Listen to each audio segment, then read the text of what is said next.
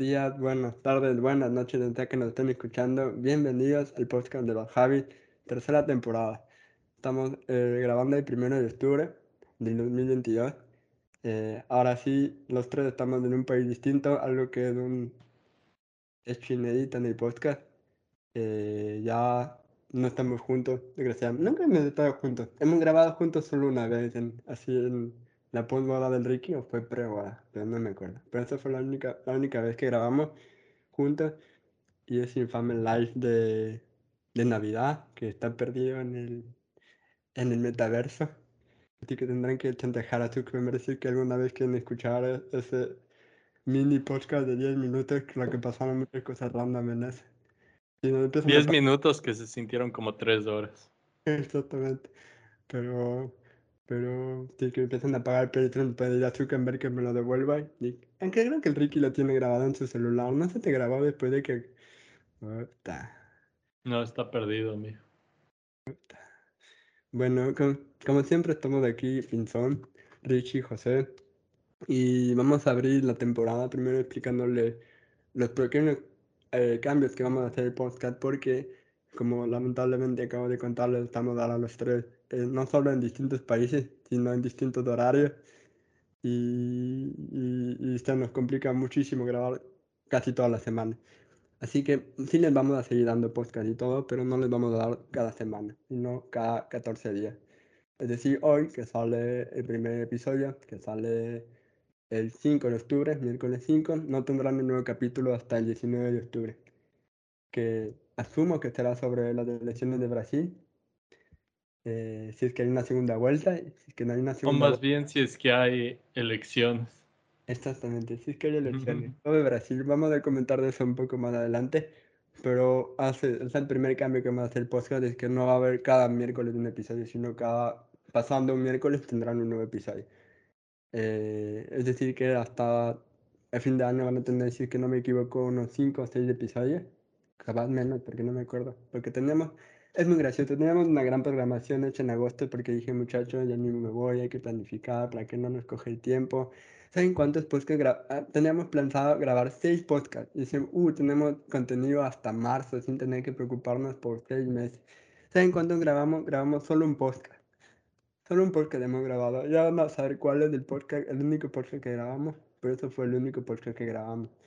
Así que, pero lo van a ver pronto porque va a salir en, dos semanas, en cuatro semanas, perdón. No estoy acostumbrado todavía a medir los tiempos ahora. Pero en cuatro semanas saldrá el único episodio que grabamos en este tiempo, que está muy, muy bueno, y con un invitado que ya ha venido eh, otras veces al podcast. Em, bueno, eh, ese va a ser el, principalmente el único cambio, creo yo, que vamos a hacer después. El podcast va a seguir siendo el mismo formato, vamos a tener invitados, vamos a seguir hablando de tonterías, nos vamos a seguir burlando de Guillermo Lazo. Eh, vamos a añadir muchos chistes de españoles y frases de españolas, la verdad, de mi parte, porque ya se me están pegando algunas cosas y es como que a veces, porque no doy ni una semana acá y ya estoy hablando como él. Em, El Emilio es como los, los que van a Estados Unidos y después de una semana estando allá se olvidan de cómo hablar español. No voy a decir ningún nombre en particular, pero Justo eso iba a decir. No Ustedes vamos a saben quiénes mencionar a son. quién nos referimos, pero tú sabes quién eres, amigo. Entendemos. ah, hay, hay un meme que no sé si han visto últimamente que decía como que vas a España y regresas hablando como español y ahí sale Dexter y dice, perdón Simón Bolívar, te he fallado. Algo así se siente. Literal. literal. Pero sí bueno, le fallaste entonces- a Simón Bolívar, loco. Así que bueno, em, eh, bueno, y ya habiendo sorteado un poco lo que va a pasar esta temporada, también el nuevo cambio es que la, la temporada no va a durar de octubre a octubre, sino esta va a durar de largo todo el 2000 2020, o sea, esta parte de 2022 hasta diciembre del 2023. Y la cuarta temporada tendremos que ver qué pasa. Espérate, espérate, espérate. En nuestra defensa, que me inclu- le incluye al Ricky, nosotros también nos estamos enterando de todos estos cambios, así que si están sorprendidos, si acaso. nosotros también estamos sorprendidos en este momento. Nuestros oyentes están sorprendidos, imagínense cómo estamos nosotros. Literal. Eh, lo peor es que si lo hablamos, solo creo que estaban todos ebrios, no mentira. Eh, eh, bueno, em, Eh, bueno, hablemos de, de, de qué ha pasado estos últimos dos meses y medio que no hemos estado en el podcast. Guillermo Lazo se volvió más meme que nunca, loco. Podemos A empezar ver, con, con ese creo- video infame de Guillermo Lazo jugando con una, una mujer de bajos recursos cuando le regaló Oh. una casa. O, o también, ¿sabe- ¿sabes con qué también podemos jugar? Con el hecho de que Guillermo Lazo salió posando con un grupo de hombres blancos heterosexuales y dos días después creo que le dijeron, brother, estás hablando de feminismo, creo que deberías incluir mujeres. Y dijo, ah, cierto. Eh, y salió tres días después con como 20 mujeres atrás y fue un, brother, no, no puedes pasa, pasar amigo? media hora sin avergonzarte. literalmente. Y es como, es como esa escena de Bojack Horseman que siempre sale cuando Guillermo le hace alguna de esas cosas o algún político conservador que dice, eh, lo- los dere- ¿acaso los derechos de las mujeres han ido muy lejos? Y ahí dice, hemos, hemos, hemos reunido este panel de hombres blancos para hablar sobre si los derechos de mujeres han ido muy lejos y salen todos. Es épico, eso es lo que pasa todos los días en Ecuador. Pero, pero bueno, la verdad es que Siento que soy repetitivo cuando digo esto, pero el gobierno de Guillermo Lazo no pasa por su mejor momento. Después de ya dos años, casi dos años. Loco, el Han mejor sido momento apenas del dos años que ver. Ajá, el mejor momento del gobierno de Guillermo Lazo fue, no, loco, este es el primer año, estamos comenzando el segundo año recién. No. Ah, El mejor momento del, del, del gobierno de Guillermo Lazo literalmente fueron las horas, las cinco primeras horas donde habían un grupo de huevones en las Shiris, sí, saben a quién me refiero, celebrando que ganó Lazo, tal como celebraban a los policías que, bueno, también creo que debemos hablar del tema de los policías, sí. Ha pasado tantas cosas en este tiempo que de hecho sí me hacía falta tener este podcast. Sí, evidente, sí hace falta el podcast. sí se hace falta, pero decidimos parar ahí para hacer una programación excelente, ese, ese, ese comentario me hace acuerdo al meme de los hombres literalmente van a, eh, ¿cómo se dice? Empezar un podcast en vez de ir a terapia. Y sí, este podcast es nuestro equivalente de la terapia. Excepto que Lo siento, lo siento, Steffi. la terapia, asumo, al menos a mí Lo me siento. Steffi, te hemos fallado.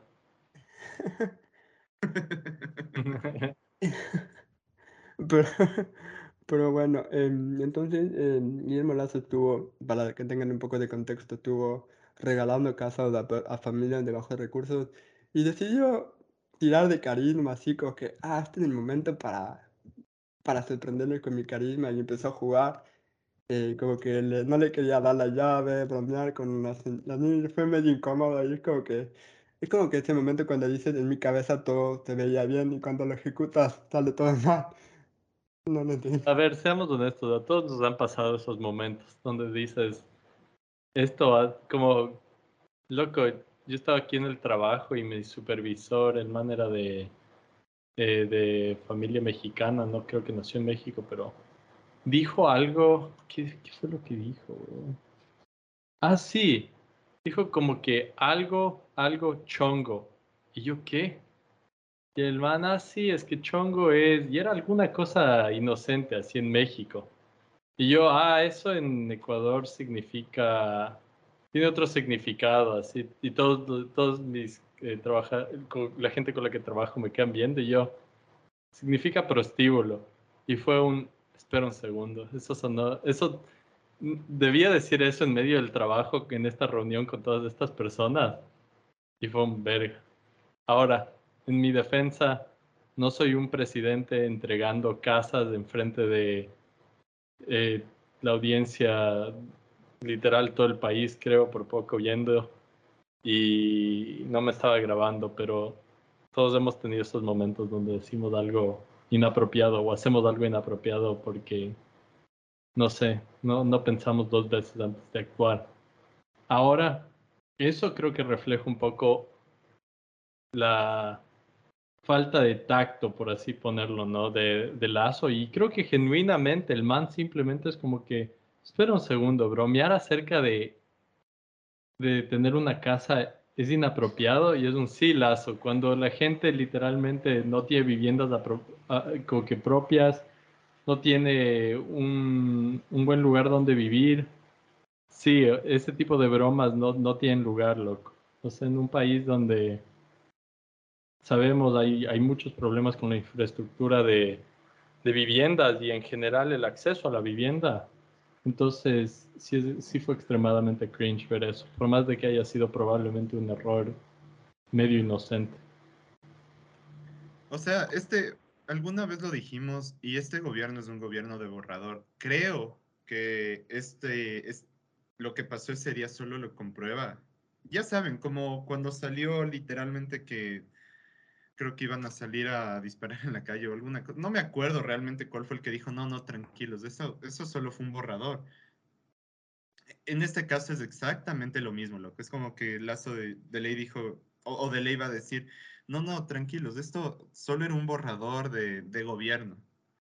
O sea, estuve 10 años preparándome para el momento que tenía que entregar una casa, le iba a joder a una persona de recursos escasos creyendo que eso era algo cómico.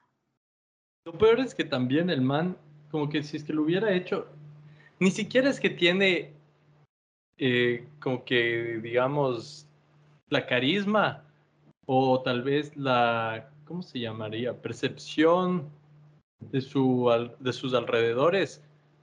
O tal vez se podría llamar como que el tacto, ¿no? de, del momento para darse cuenta de que Creo que la estaba haciendo de sensibilidad, no sé. Sí, sí, exacto. Gracias, Pinzón. La sensibilidad. Para darse cuenta de que la primera vez que le retira la llave, ¿no? Ya, chucha, que carga, bueno, lo que sea, jaja, jiji. Parece broma de colegio y obviamente de mal gusto, pero, pero ya. Pero de ahí lo sigue haciendo, como por, por 30 segundos, así, unas cinco veces más. Y es un, ¿qué te pasa, loco? Qué incomodidad, weón, no puedo creer. O sea, me imagino que en el lugar donde están todos se deben haber sentido full incómodos. Le, agarró el espíritu de, de, de hacendado, la verdad. O sea, algo que verías en un hacendado cuando le das la libertad a tu esclavo y le dices, ah, mira, la llave de tu casa. Ah, ah, no, es broma, es broma, es broma. La llave, la llave, es broma, es broma, es broma. Entonces sí, siento como que hay, como que hay mucha, o sea, puedes verlo como algo muy simbólico de cierta forma, ese lazo de cierta forma representa a la banca, la parte utilitista del país y después una mujer humilde que, que, no tiene una casa y que le está regalando una casa, pero le, le hacen una broma, le juega, como que hay mucho simbolismo, tiene mucha, mucha carga simbólica de lo que, eh, cómo esa clase maneja el país o cómo les ve, ¿no? Eh, tiene muchísima, muchísima carga simbólica, más allá del meme, creo yo. Esa es la cosa, loco. Cuando eres del presidente, todo lo que haces primero va a estar bajo el ojo público. Tienes que saber eso y, obviamente sabes eso, porque es lo que has estado haciendo por meses. ¿Estás Pero también... Espérate, espérate, espérate. ¿Estás seguro que Lazo sabe eso? No sé, pero ya he estado, he estado en esta situación demasiadas veces, loco. ¿Cómo no lo sabes? 100% seguros de que lo que acabas de decir es cierto. Porque no sé, yo, yo he llegado incluso a, pensar que tal vez realmente el man no, no, es consciente, es como Moreno, literalmente, es, o sea, este tipo de actitudes, este tipo de huevadas pasaba, de comunicación pasaba en el gobierno de Moreno. Y, y aquí quiero incluir igual el tema de que salió con, posando con full mujeres, luego de que salió con hombres y es como, con solo hombres y es como que, o sea, no, creo que el man no visualiza que todo lo que él haga, obviamente, va a, ser, va a estar como en un escrutinio. O sea, te van a juzgar por las huevadas que dices. Exacto, loco, te van a juzgar, no en la siguiente vida, pero en esta. Te van a juzgar cinco minutos después de que hagas lo que sea que hagas. Pero, pero lo que iba a decir es, eso también significa que sus acciones, como decía el Emilio, son simbólicas. O sea, es la imagen del gobierno del Ecuador.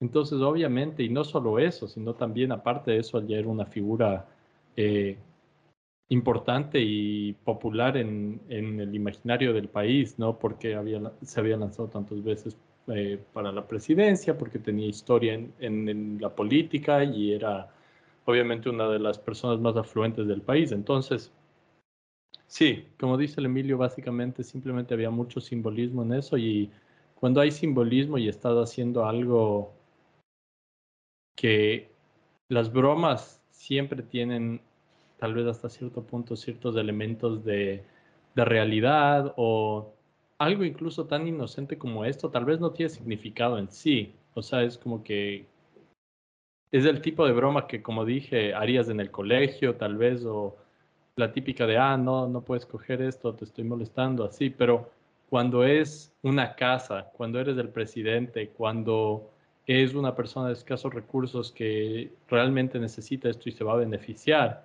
entonces sí, se transforma totalmente la situación y toma otro significado. Porque sabemos que va a haber mucha gente que diga, ah, ya no se ofendan, se ofenden por todo hoy en día, bla, bla, bla, bla, bla. Pero hay una razón por la cual esto era algo que se sentía tan ofensivo. Lo repito, ¿quién, quién asesora a ese señor? ¿O los asesores son correístas o, o, no sé qué pasa? No entiendo. Es Aparicio Caicedo, lo que estoy seguro que el man dijo. O sea, yo creo que el man le sabotea a Lazo. Es, es una pequeña teoría que tengo de que capaz el man que está ahorita o sea, tampoco se da cuenta que el man ya tiene de por sí quemada la, la imagen frente al, frente al colectivo, porque, bueno, no sé si alcanzamos a hablar del caso de Aparicio Caicedo realmente. ¿Se acuerdan si hablamos de eso, de los audios del man? No creo que hablamos de eso. Entonces, bueno, ya, ese fue tal vez otro de los grandes shows que dio este gobierno en los últimos meses y es que uno de los asesores ad, honorem, como Lazo tiene creo que como 50 asesores ad honorem que cobran, entonces no sé si es que se les puede llamar ad honorem. Eh, de Aparicio, ¿no? Ajá, el caso de Aparicio Caicedo. La cosa es que el man eh, salió un audio de cómo le amenazaba al. No, no hablamos de esto.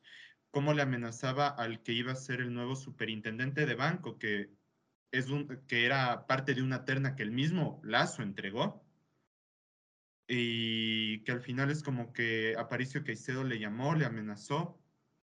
Eh, mandaron full policías, no sé si recuerdan que les mandé fotos de la, de la superintendencia de bancos, que había full policías porque no querían dejarle entrar a este man, porque Lazo no quería dejarle que sea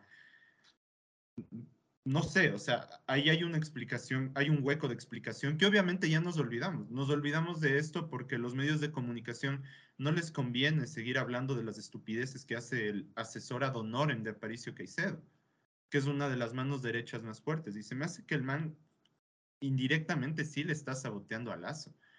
Porque, a ver, Lazo por lo visto es como un tipo moreno, o sea, realmente hay alguien atrás que le está diciendo qué hacer porque no creo que alguien que haya estado 12, 12 años queriendo ser presidente sea tan inepto. Y si es tan inepto, estamos hablando de un problema mayor. Entonces, que haya un miembro del gabinete de Lazo tan cercano, que es Adonor, que es Adonor en mi cobra, eh, que haya hecho esta escena, demuestra, o sea, lo problemático y la grave situación que está pasando el Ecuador con este gobierno.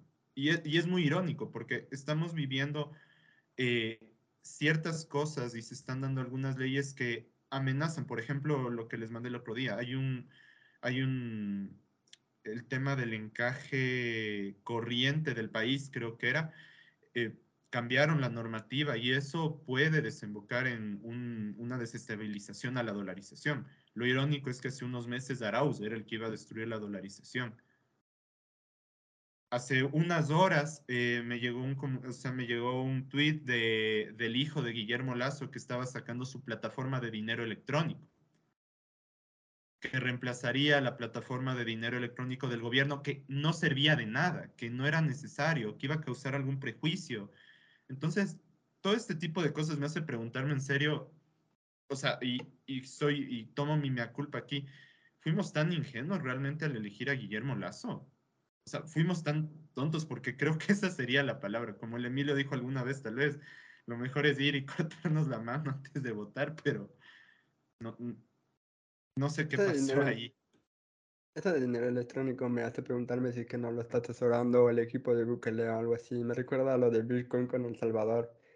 Y lo bien que salió eso. Lo muy bien que está saliendo eso por El Salvador. Ajá.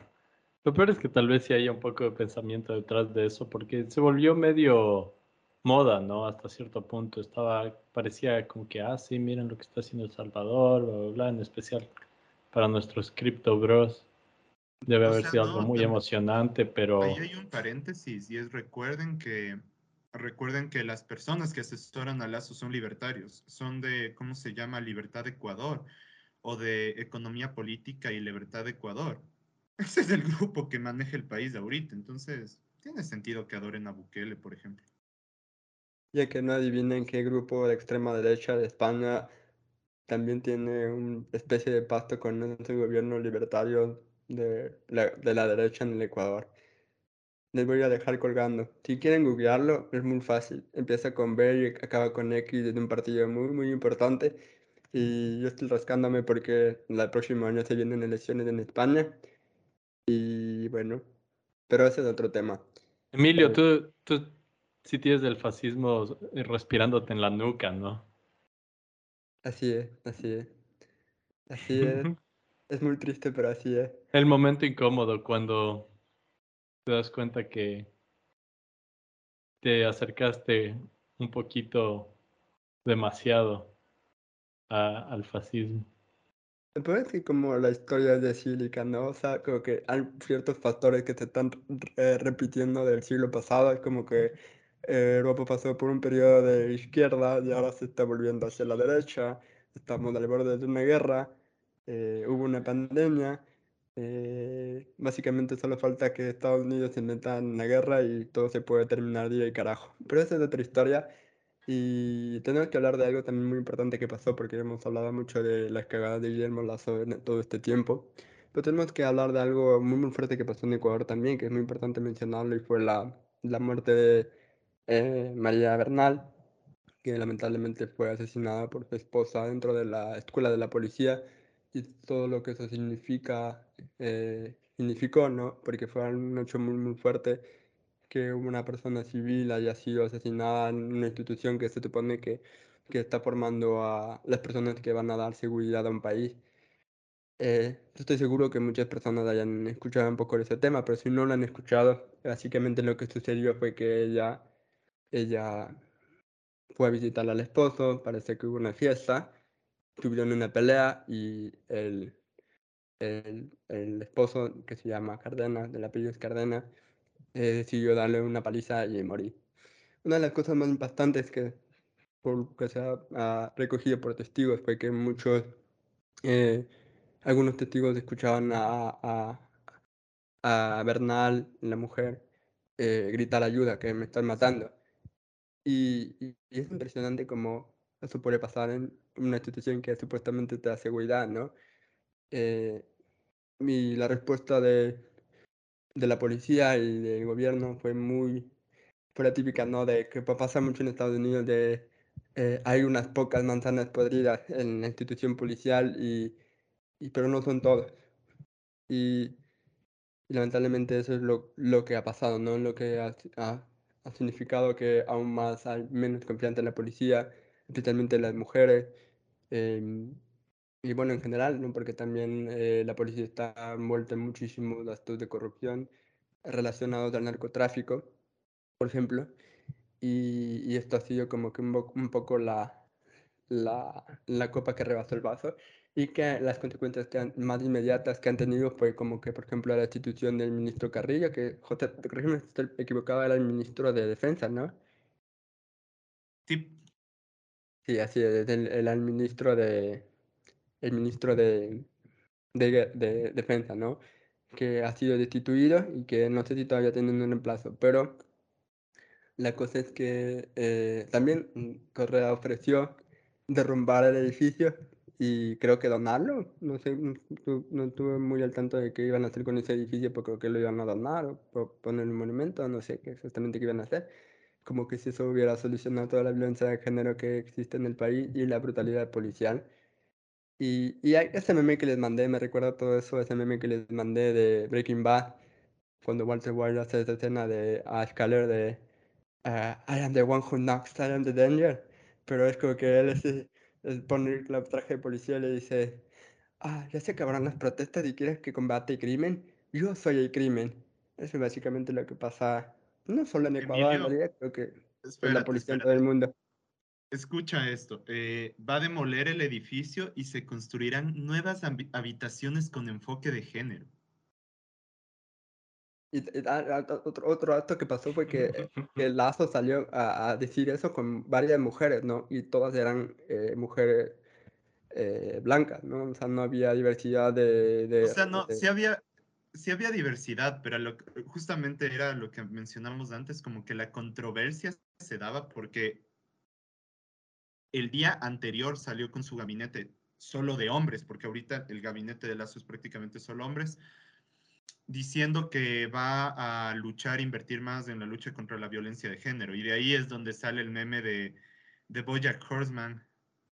Literalmente son un montón de hombres blancos heterosexuales, clase alta, que quieren hablar o quieren tratar de solucionar un problema tan grave y estructural como es el tema de la violencia de género. Hubo muchas críticas y muchos memes y un día después sale con un grupo de mujeres y fue como que un, bueno, no, creo que no le atina a una realmente en términos de comunicación. No, no le atina una porque creo que eso solo es tan obvio que es pura óptica y que no tienen ninguna intención de realmente incluir a, a las mujeres de una, de una manera significativa en su gobierno, que solo hace que el man se vea ridículo, irónicamente. Eh, y sí, hicimos un podcast acerca de esto, no hace mucho, con nuestro buen amigo el Puma. Así que si es que quieren oír todas las razones por las cuales sabíamos que esto iba a pasar tarde o temprano de nuevo, no iba a haber una controversia de alguna forma con la policía, porque eh, sí, simplemente la institución en sí tiene tanta, está basada en cosas tan problemáticas en la sociedad en la que vivimos que esta excusa de las eh, pocas manzanas podridas o lo que sea es es algo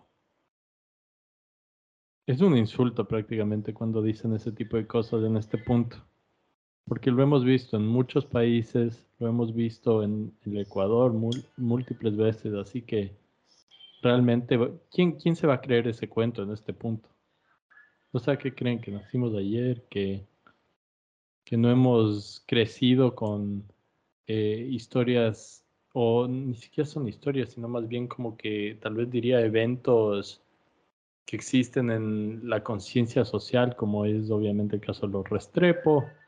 Es algo que literalmente creo que toda mi vida me acuerdo de haber escuchado. En algún punto no tenía idea exactamente de qué era, pero creces escuchando ese tipo de cosas, ¿no? Entonces, ¿cómo vas a creer que ah, sí, la institución de la policía en el Ecuador es algo positivo, es algo que se puede arreglar, es algo que eh, depende solo de las personas que están adentro. No, o sea, hemos vivido con esto, en nuestro caso, casi 30 años, así que sabemos que no es, ese no es el caso. Hay un grave problema en lo que tú dices, Richie, es que básicamente la, sí a la defensa de esas personas, porque justamente cuando pasó esos 30 años tuvimos todo el problema de Alfaro Vive Carajo y todo lo que pasaba en nuestras fronteras, ¿no? Con las FARC en el lado de Colombia y con el Sendero Luminoso en el lado de Perú. Y nosotros al tener un, también nuestro propio grupo guerrillero que no tuvo el mismo impacto que Sendero Luminoso, que las FARC, sí tuvo un impacto, ¿no? Y por ejemplo, yo creo que muchas personas siguen dependiendo de la institución policial y militar, eh, no de nuestra edad, sino más bien nuestros padres, nuestros abuelos, porque para ellos ellos lograron combat- combatir eficientemente lo que significaba eliminar, desarticular una guerrilla, como el Faro Vive Carajo, y no llegaba a los niveles que tuvo eh, Colombia y Perú. Yo siempre he dicho que el problema de Ecuador es que no llegará a esos límites, por ejemplo, a tener una dictadura militar al estilo de Brasil, de Argentina, de Chile, o no tener una guerrillera de ese problema, no haber enfrentado de una forma no haber tenido un evento traumático tan fuerte como eso, ha hecho que nuestras generaciones que han vivido eso sean un poco más blandas, ¿no?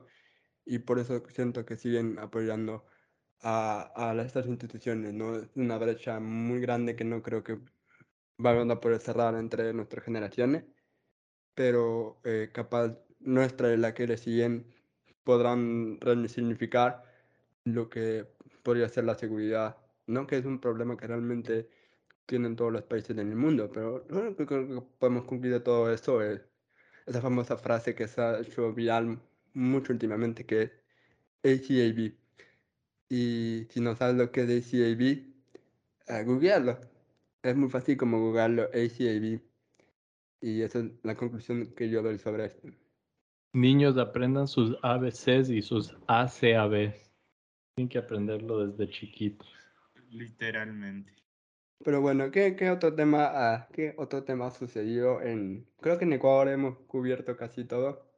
Mm, Se me da que, que nos estamos olvidando de algo, pero pasaron tantas cosas. Bueno, también pasó que, que el Partido Social Cristiano se unió con UNE para que no le quiten las pensiones vitálicas a los presidentes, pero es algo que lleva sucediendo tanto últimamente que ya casi no se prende. Eh, es El cambio como... climático, Emilio. Hablemos del cambio climático. no mentir. Eh, Eh, en realidad iba, iba a, movernos, a, a movernos de, de, no movernos de región y no en nuestra misma región, que mañana, bueno, en realidad cuando estamos grabando este es sábado, así que mañana domingo Brasil se enfrenta a unas elecciones bastante cruciales como son elegir entre Lula da Silva, el expresidente de Brasil, y Jair Bolsonaro, el que es presidente en funciones ahorita en Brasil, ¿no? Creo que hemos hablado mucho de, no creo que hemos hablado en realidad mucho de Brasil. Eh, tendremos un capítulo pasado para eso, dependiendo de lo que pase ma- mañana domingo. Pero sí vamos a hablar de Brasil porque principalmente es el país más fuerte de la, de la región. eh, es el país más eh, comercialmente fuerte, el que más poder tiene en la región. Entonces siempre las cosas que pasan pueden, eh, pueden afectarnos. Em, También algo crucial es, irónicamente, lo que quería hablar el José, el hecho de que Brasil, eh, tanto de su territorio está sobre el Amazonas, eh, y, y con Bolsonaro, el man sí se ha pasado por los huevos lo que es tratar de preservar el Amazonas y prestar atención a problemas como los incendios que se estaban dando no hace mucho. Así que eso también está en juego aquí en estas elecciones. Y justamente iba a, a empezar a enumerar todo el conflicto que hay en, la mente de los brasileños actualmente, ¿no? Eh, está Bolsonaro que tiene estos antecedentes con el cambio climático, ha dejado que la deforestación sea mucho más alta. Por ejemplo, en el programa de John Oliver de la semana pasada, ellos pasaron unos datos que decía que, por ejemplo, mientras en casi todo el mundo, durante la pandemia, los niveles de contaminación bajaron, en Brasil aumentaron especialmente por la deforestación que se ha dado en el Amazonas, lo que es muy, muy problemático porque el Amazonas no solo es vital para Brasil, es vital para todo el mundo. Eh, sin el Amazonas, básicamente quedaríamos condenados. Así que sí es algo muy, muy problemático para el cambio climático. Todas las cosas que han sucedido también es que, por ejemplo, em, es un presidente abiertamente homófobo, es un presidente machista, es un presidente... Es Trump con esteroides. Es un presidente facho. Es un Trump a la zamba, pero mucho más. ama a los militares y los militares le aman. Em, eh, y irónicamente, al otro lado de la vereda está Lula da Silva, que ha sido un presidente bastante polémico. Es un presidente de la, la llamada socialismo del siglo XXI, eh, que es básicamente el Correa de Brasil, pero también con esteroides, porque obviamente logró un cambio social mucho más significativo que lo que logró Correa en Ecuador. Eh, es un presidente que bajó muchísimo la desigualdad, porque Brasil, no sé si Brasil es el país más desigual de, de Latinoamérica o está top 3 seguro, pero es uno de los países. Creo que sí. Creo que es entre Argentina, Brasil y Colombia. Venezuela. Ya te confirmo, dame un segundo. Es difícil cuando todos los países de la región son tan desiguales. Ecuador creo que también tiene una desigualdad en SAS. Y obviamente México también. Sí, creo que está co- como entre los... Está súper alto, está entre los siete primeros, Ecuador. A mí me parece para un país tan Ujú. miniatura y con tanto recurso, bastante alto. O sea, eh, to- obvio todos nos referimos en relación al índice de Gini. O sea, esto, eso es muy importante que tomen. El índice de Magini. Es el índice de Rayma Gini, exacto. Y bueno, entonces continuando, em, em, Lula da Silva es un presidente que estuvo sentenciado por la operación de la bajada, que me parece que fue lo de Obredech, ¿no? Que fue todo ese caso de corrupción que había en toda Latinoamérica y fue uno de los pocos presidentes que han sido en- en- enjuiciados por, por esos casos de corrupción. Em, de- an- después de eso, eh, los cargos, hubo otro juicio y se le eliminaron los cargos, por lo que por eso ahora puede presentarse para ser candidato presidencial. Y eso es básicamente las dos opciones que tienen los brasileros y aunque las encuestas muestran que mañana Lula ganará en primera vuelta, ya sabemos que no podemos confiar en las encuestas. Eh, en Ecuador, pues, precisamente dieron el clavo más o menos pero últimamente no puedes confiar en las encuestas. Pero, em, o sea, básicamente hay dos opciones, dos escenarios para mañana. O Lula gana en primera vuelta o habrá segunda vuelta entre los dos. Y como les conté, eh, esperamos que el siguiente capítulo sea el que hablemos sobre Brasil, ya sea sobre una segunda vuelta o ya sea sobre lo que le espera a Brasil con quien gane estas elecciones. Así que sabrán un poco más de eso. Pero estaremos pendientes de ver qué, qué, qué pasa mañana en Brasil. A ver si el péndulo en América Latina se sigue moviendo hacia la izquierda o si que la derecha logra tener un respiro, porque últimamente casi todas las elecciones en América Latina, a excepción de Ecuador, han corrido hacia la izquierda. Colombia con Petro, Perú con Castillo, eh, Chile con Boric y ahora parece que Brasil se va también a, la izquierda con Lula y también habrá que ver qué pasa con Argentina el próximo año. Solo Ecuador siempre está nadando contra corriente, pero bueno. Pero yo creo que lo más importante, Emilio, no es necesariamente si es que va a ir para la izquierda o no, porque creo que si bien sí no se puede confiar en las encuestas, bla, bla, bla, sabemos que eh, es por también los antecedentes políticos del país, el hecho de que Lula eh, era tan popular cuando estuvo en su mandato, el hecho de que la razón por la cual no pudo mandarse a la reelección fue porque estaba preso, no es que perdió. Entonces hay muchas razones por las cuales decir sí, Lula va a ganar tiene sentido, no es algo muy controversial, muy difícil de creer, pero más lo interesante o lo que tal vez va a ser la verdadera disputa es cómo va a reaccionar eh, Bolsonaro a, esa, a, esos resultados, ¿no? Que como tú dijiste, teniendo el apoyo de los militares y eh, no solo eso, sino también eh, el apoyo de, de, una base popular que tal vez no sea tan amplia necesariamente, aunque sabemos que creo que hasta Neymar le está apoyando, pero más es como que tal vez extremista, se le podría decir. Está llena de ricos, eh, jugadores ricos que no tienen tanta educación, hay que decirlo. Así que a mí realmente no me sorprende. Y es algo que se viene repitiendo desde que Bolsonaro es presidente, ¿no? Siempre ha, existido esa relación de cordialidad entre los jugadores de fútbol de la selección brasileña y Bolsonaro. Lo que a mí personalmente siempre me parece una sorpresa. Pero vale acatar eso. No solo Neymar, sino es el equipo como tal. A excepción del director técnico, que es Tite, que sí la ha llevado a la contraria. Hubo toda esa polémica cuando la Copa América el año pasado no querían realizarla en Brasil por todo el tema de la pandemia y Tite levantó la voz. Eh, así que eso valía la pena decir. Sí, eh, exacto. O sea, eh, es claro que, que sí tiene apoyo, ¿no? Y el apoyo que tiene, en gran parte hay mucho fanatismo detrás de ese apoyo, parecido a como es Trump. Eh, realmente Lazo en, esa, en ese en esa cuestión es un poco diferente. Yo no creo que hay tanto fanatismo detrás de Lazo. Obviamente hay algunos por aquí por allá, pero es de la derecha más populista, ¿no? Bolsonaro. Entonces esa derecha tiene eh, el apoyo no populista en el sentido del popular, de, la, de las clases trabajadoras, las masas populares, necesariamente, sino populismo en el sentido más de existe ese fanatismo, ese culto de personalidad detrás de ese personaje. Entonces, eh, es, es, es da miedo eso.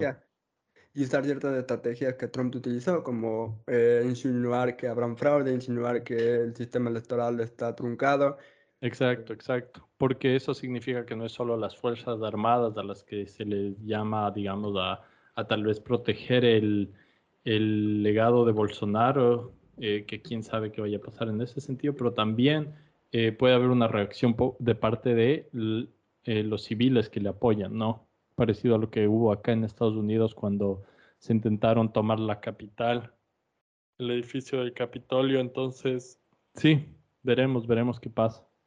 La excepción también hay en ese punto es que, que mm, eh, los militares de Estados Unidos jamás se les hubiera pasado por la cabeza apoyar algo. En Estados Unidos tienen cierto respeto a esas cosas, algo que en Brasil no sucedería, porque vamos, es América Latina. eh, o sea, es mucho más factible que si las cosas llegaran a escalar al punto que llegaron a Estados Unidos, no se van a detener ahí. Es probable que sí den un golpe de Estado, así que sí. José, quería decir algo. Primero, el país más eh, desigual es Colombia, seguido de Brasil, eh, bueno, obviamente eh, en lo que se refiere a Sudamérica, y tercero, Ecuador.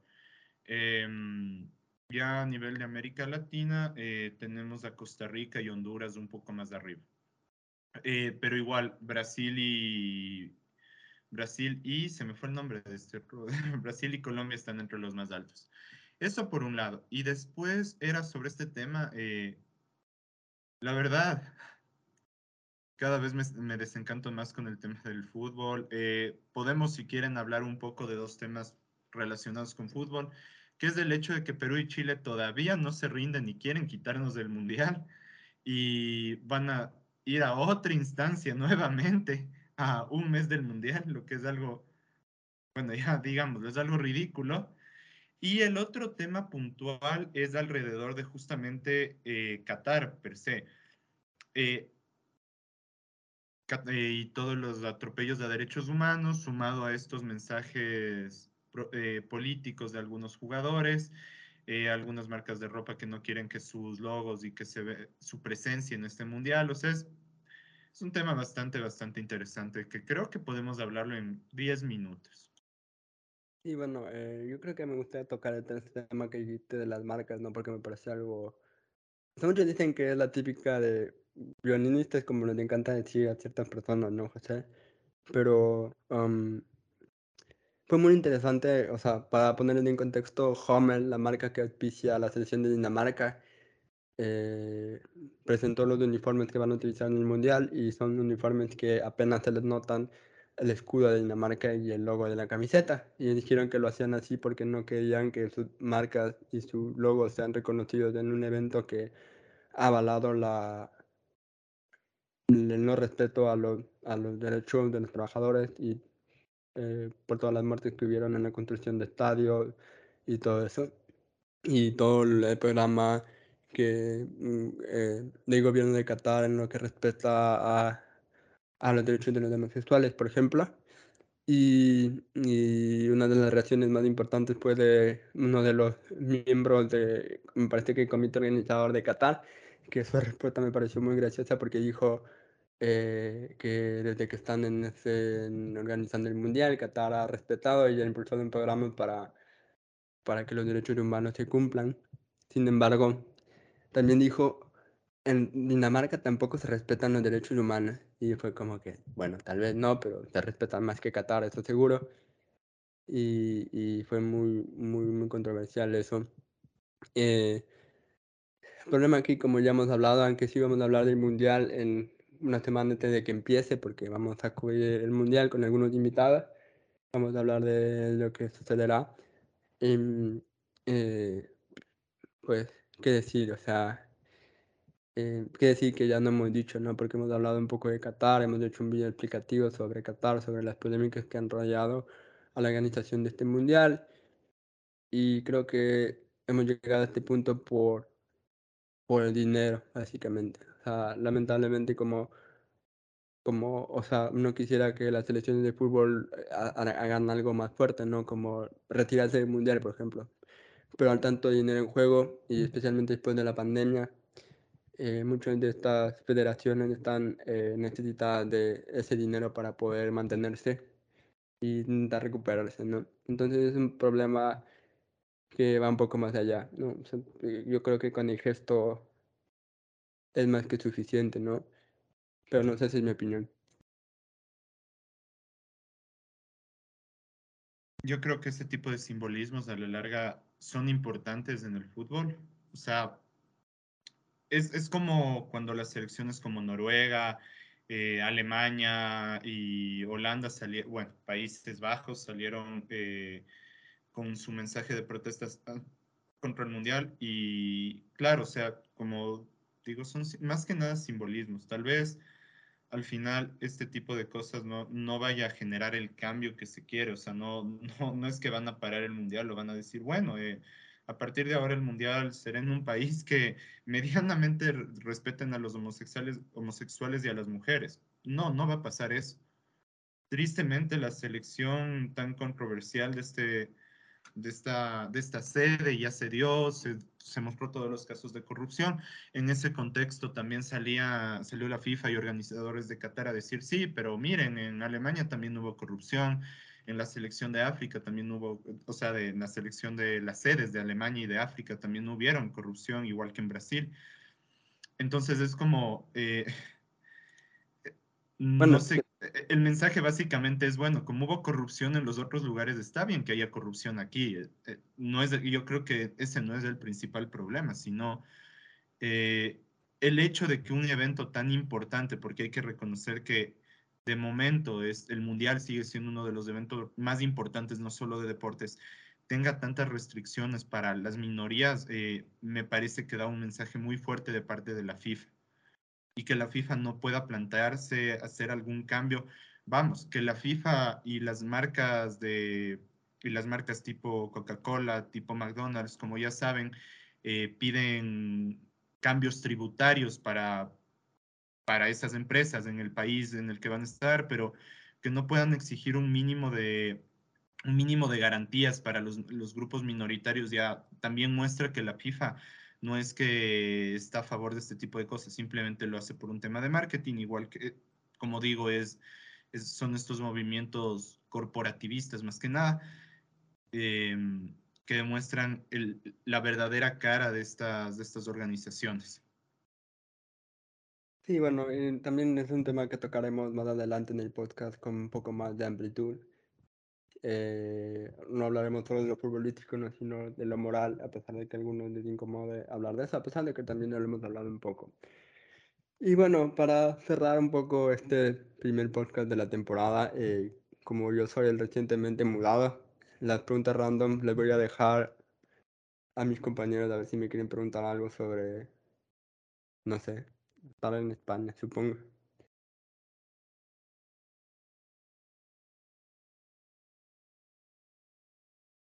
A ver, a ver, la pregunta random. Eh, ¿Qué será? ¿Qué será? ¿Tú tienes alguna idea, José? Yo quiero saber cuántas veces se ha perdido el pinzón. Esa es una buena pregunta. Esa es la primera pregunta. ¿Te has perdido? Primero y cuántas veces? Mm, sí, he perdido un par de veces. Uh, por suerte el metro no me cuesta nada porque estaba en otro metro y es más fácil, pero como que todavía no le agarró el tino a, a hacer Google Maps. Y me he encontrado muchas veces llegando a una calle y no sabiendo exactamente a dónde ir, entonces en vez de ir hacia la calle que tengo que ir, me voy yendo más hacia abajo. Y Hubo una, recientemente que estaba caminando por las ramblas, tenía que irme a un lugar y veo, ah, está cerca, unos tres minutos caminando. Y ya caminando todo feliz, Y digo, puta, tres minutos, llego caminando diez minutos y nada que lugar, nada que lugar. Otros cinco minutos, puta, está bonito todo, pero ¿dónde está el lugar? 15 minutos caminando. Y cuando abro el teléfono, estaba caminando hacia abajo. Muy, ya muy, muy lejos de la calle en la que debía entrar, entonces fue como un mierda. Eh, pero consideré regresar y volver al lugar que tenía y dije, no, estoy cansado de caminar 20 minutos buscando un lugar y cogí el metro y me volví a la casa. Y eso fue uno de los ejemplos que puedo decir. ¿Qué más? Eh, como que me confunde mucho, hay como que estas intersecciones tipo cuadrado en el que parecen una especie de, sí, de cuadrado, que tienes como, como que si fuera el arco de, el arco de triunfo en París. Esas me confunden un montón. A veces no sé en qué cruzar y me termino yendo en zigzag, como que cruzando a cada calle y diciendo, estando en la calle, estando en la calle, y hasta que en la última, esta es la calle, es por aquí. Entonces, digamos que a veces si es que el destino te dice que va a llegar en 10 minutos, yo termino llegando en 20 minutos porque he cruzado todas las calles equivocando. Em, y por suerte, lo más importante que es ir a la universidad, ya sé más o menos cómo llegar y también cómo regresar a la casa. Así que eso ha sido lo importante, honestamente. Bueno, bueno. ¿Y ya sabes cuándo empiezas clases? No. Eh, empiezo, bueno, dicen que empiezo en 10 días, pero el 12 aquí, algo muy curioso es que aquí en España, el 12 de octubre ellos celebran el, el descubrimiento de América, ellos le llaman como el Día de la Hispanidad. Entonces acá es feriado. Entonces, como no saben si es que hacer el 11 porque el otro día es feriado y tal vez la gente quiera, no sé, salir de farra o lo que sea y no les apetezca ir a, a, a la clase.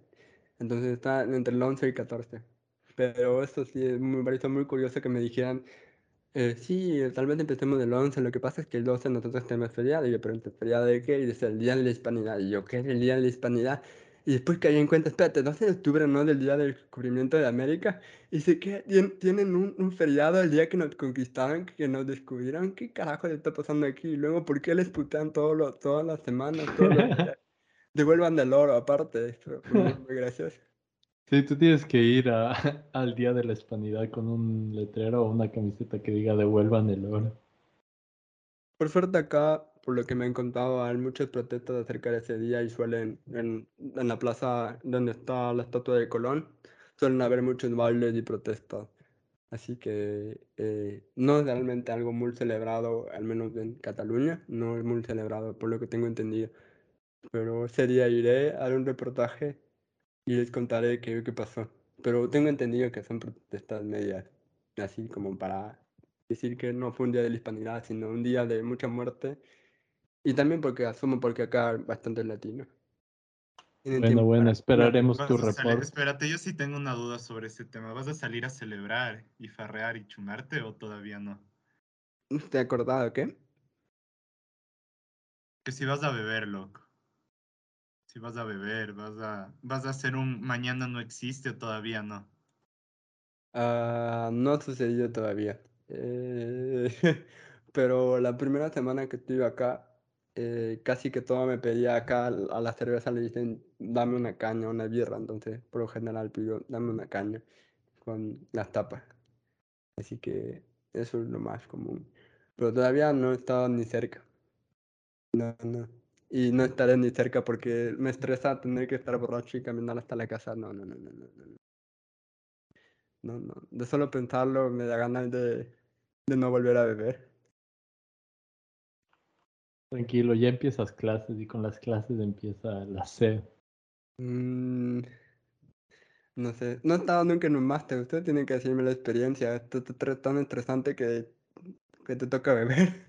Sí, Estás, Richie está silenciada. ja, no se te escucha nada. Ah, perdón, dije que tranquilo, ya empiezan las clases y empieza la sed. Y que sí, es, esa es la experiencia del máster, por si acaso. Eh, bueno, como Si, dice, te- como si dice- tengo un consejo que darte para el máster, eh, trata de cumplir el tema de las lecturas.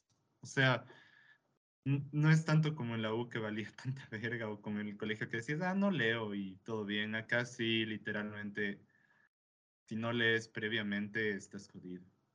Todo lo que te manden a hacer, solo hazlo con el tiempo necesario. Por suerte me gusta leer, así que no va a ser tan difícil. Pero bueno, así, muchas gracias por tus preguntas.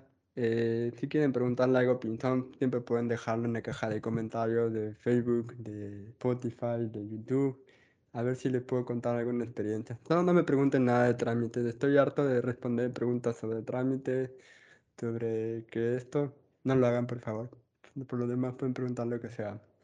Em, la próxima, el próximo episodio, ahora de, de aquí en adelante, diré el próximo episodio. Ah, tengo entendido de que se va a hablar de Brasil. De aquí decirlo hacerlo es totalmente otro cuento. Así que no sé qué pasará. Pero estén atentos porque seguramente sí lo será. Em, por mi parte ha sido un gran placer grabar mi primer episodio aquí en España. El primer episodio de la tercera temporada. Y nada, algo para despedirse muchachos. Esperemos que el podcast sea más regular ahora sí. Obviamente, creo que los oyentes entenderán las razones por las cuales no hemos tenido mucha regularidad en el podcast, pero eh, estoy emocionado. Tenemos unas buenas ideas para los episodios, así que creo que vamos a encontrar los momentos para grabar. Sí, yo también estoy muy emocionado de comenzar esta nueva temporada y sí, va a ser más regular, más no más seguido, de lo que entiendo. Bueno, el Emilio ya lo explicó. Hubiéramos sido más regulares, pero una invitada nos falló no una, no dos, tres veces. Y que a la cuarta hubo un milagro. Y nos dijo, bueno, ya cuando nos quisimos dar cuenta faltaba una semana para irme, así que básicamente se pasó. Pero bueno, em, eh, muchas gracias por escucharnos este esta semana. Eh, nos veremos en, en el próximo episodio y hasta luego.